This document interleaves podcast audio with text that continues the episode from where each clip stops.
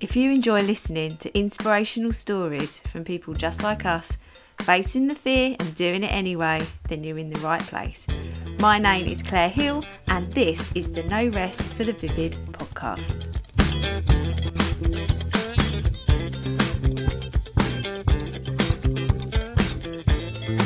Hello, welcome to another episode of No Rest for the Vivid. And today I want to talk to you about the fact that you, yes, you, are your best bet. Nobody else, you. And you actually know the best way to do everything, or you know what you want anyway. You know, nobody else, just you. And this has come from me doing, I did a reel last week because following on from some brave action from one of the warriors in Project Warrior Boss. And she was went so far out of her comfort zone. She did so well, so well. But you don't always have to do that much. And I'm saying that when she heard the reel, she was laughing because she was like, you don't have to go that far. But you honestly, you don't. Getting yourself out of your comfort zone is so scary. Okay. There's no debating it. Whether you go really out of your comfort zone or a smidge, it's really scary. And that part of yourself, part of your brain or your that conscious part of yourself is like, I'm really, really, really not up for this today. Um, I, I know that it might move the needle in the business and I might learn loads or whatever, blah, blah, blah. I don't want to do it. I do not want to push myself out of my comfort zone. Thank you very much. So, because of that, I'm going to tell you that you are an imposter, that you can't do what you want to do, that you're rubbish, you're too young, you're too old, you're not talented. Get back in your box. This is what the imposter syndrome says, by the way. And we believe it. We believe that voice. Now, sometimes this voice does tell us nice things. Not actually, it doesn't tell us anything nice. What am I talking about? It tells us tells us useful things.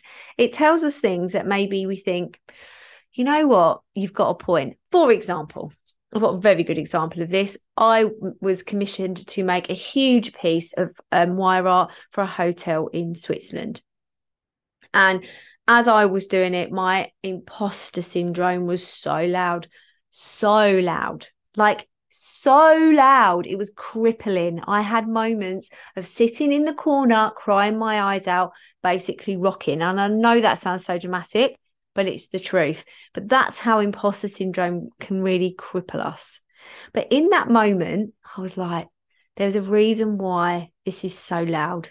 There is a reason why my imposter syndrome is so loud.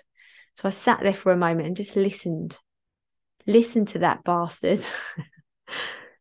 saying, why do I feel like I'm an imposter? And I worked it out. It was because of how I was asking them to install it. Because you can imagine, right? This piece of wire art was five meters wide, five meters. I did it in sections and one and a half meters tall.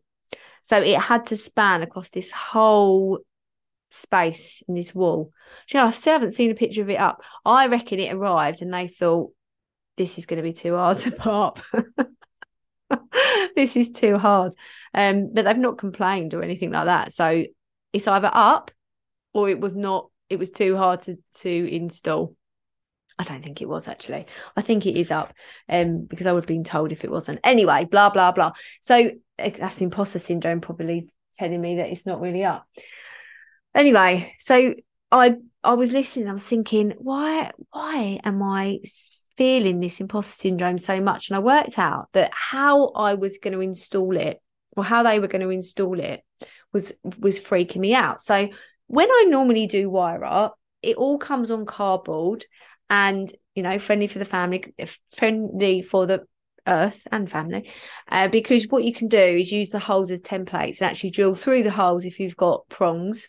Go straight into the holes and you know exactly where you to install it. And i provide all those instructions and it's really easy to put up.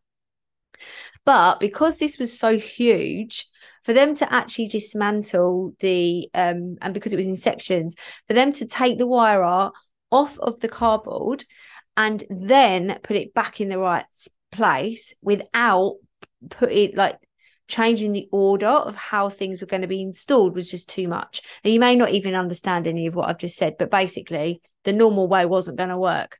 So I created a new way to help them and created an installation guide separate to how the wire art was mounted. As soon as I figured out why the imposter syndrome was so loud and that I could figure it out and find a solution, the imposter syndrome quietened right down and I could get back on with the job and I finished it early. So when we are in those positions and when we think, do you know what? I'm I am really this imposter syndrome is so loud right now. What is it trying to tell me? Sit with it for a minute. Because this goes back to the opening statement. You are your best bet. You do know, you do know the right way for you in your business. Sometimes you might get in that way, but you do know the right way. So listen, what are the doubts telling you? What areas of your world need a little bit of tweaking, improving, solutions found? You can find those solutions because you found solutions to so many other things. Part of the work that I do on one of my on my uh, meetups, like my in person days, is we look at all of the jobs you've ever done and all the skills that you've done to do those jobs and how they all link to where you are right now. Even from the fact that when I used to work in a hairdresser's when I was 15, I had a little daily checklist that I now use that same skill. And I've used that skill again and again in lots of different jobs, and it works for the business as well because I didn't like sitting around doing nothing. So I had like essentials I needed to do. Then I had like, um, I think I had like monthly jobs or t- uh, fortnightly jobs and then i had like jobs that i would do because i enjoyed it like polishing some things or tidying the bottles or towels or whatever so i had this like um you know the this element of me thinking you know i could be really on top of things and never be sitting around doing nothing. That skill has remained with me throughout. So there's there's um there's skills that you have that have kept you going through all of this um all of this where you are now. That means finding a solution. The fact that you probably got a family you've got a business you started the business you may even have a job as well. You may have rerunning a whole home. I'm not being funny but anybody that has a family or even if you don't have a family anyone that has a home so basically i'm going to say 99% of you have your own home or you know as in somewhere you live. I'm not going to say 100% because my husband works for the homeless strategy team so you know you don't know somebody might not have a home. But if you do then you are able to project manage and find solutions to problems. Like if you if your car breaks down just sit there and just go oh my god my car's broken down and not do anything about it. No you're resourceful. You figure it out. You you figure out whatever it is. Even if in that moment you're going oh my god my car's broken down and you have a bit of a meltdown that's fine. Have a cry let it out and then go right what's the solution? I'm my best bet. I know the way. I can figure it out there's a coach her name is marie bug i've forgotten her last name but she always says everything's figure outable it is totally 100% because you are your best bet. I was saying this as well because in the reel and over the weekend, I had a bit of a, an epiphany as well because my husband wanted to get all of his old Lego out of the cupboard and sort it for my son because he's at that point now where he's he's obsessed with Lego. They both are obsessed with Lego, and Jackson needed a few more like bricks to build bigger things. I do like Lego, but I'm not as obsessed.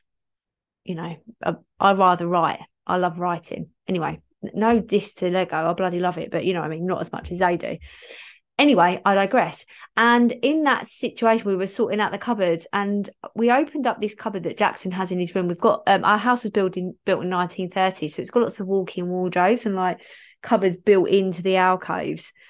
And since we moved in five years ago, we do have cupboards that we've just literally not touched. Like we had a whole craft box from making our wedding, and um, Stan used to um, study film makeup, so he had all these like manky teeth and and um like makeup to to make you looks like your arms being gashed open. He's he said he couldn't get rid of any of it. he actually like tricked Jackson with with a bit of it. Anyway, so but in on my shelf were about ten full binders, like you know the ring binders full of maths worksheets, absolutely to the rafters with all the different like types of maths, geometry, algebra, space and shape, blah, blah, blah, which is actually geometry anyway. And I was like, why have I got these?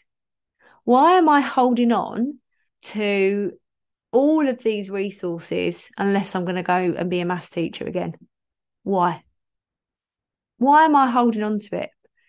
And I realized that I was holding on to it because part of me was just saying, just in case. And I think actually that part of me was saying, well, you might not, you might have to go back to teaching now. You might not be a success. That bastard in the corner was saying that. And I thought, you know what? I'm not having this. I'm not having this. I am going to make everything as successful as I hope it to be. I'm not going to hold myself back. I've got too many people to help. So, no, I love you, maths. I always will love you, maths. I love teaching it, but I love transforming people from warriors to warriors a lot more. I love the cascade feeling of when I can really empower somebody to run the business that they want to run, but it leaks into every part of their business, every part of their life. They become more confident. They wear bright lipstick. They start strutting. They start feeling like a warrior, the person they were supposed to be, which means they have a better relationship with their partner. They are a better parent because they have more capacity to, for listening and not shouting. They have more capacity to, to exercise more, plan ahead for the week because they've got more energy, be able to eat healthier as a result, have relationships that they deserve and they have boundaries in place with people that don't see their worth. That is what I'm working on. And though I do love maths and maths is a fantastic subject, I'm not going back there. So, because I am my best bet, I recycled and took all of that that paper all went to the tip to be recycled to be made into new books or new drawing paper some more art maybe could be put on it and I just let go of that energy. And it was so liberating.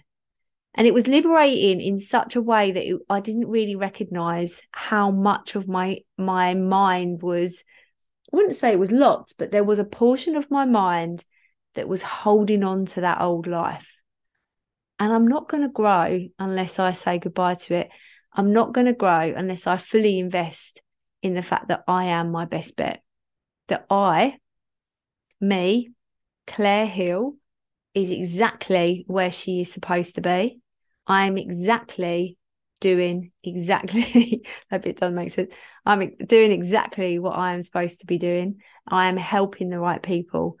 And I'm just going to trust the process always. I'm going to hold my nerve. I'm going to listen to my gut feeling because I am my best bet and I know what is right for me and my business. So I welcome you to believe the same that you are your best bet.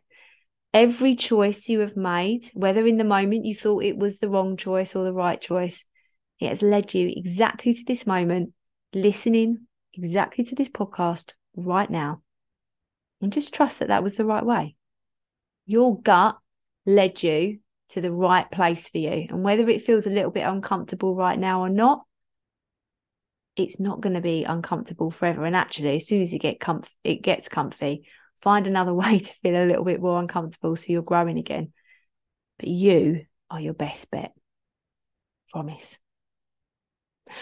And if you liked this episode, please share and subscribe. And you could sign up to my Rescue Remedies free workshop in the bit below.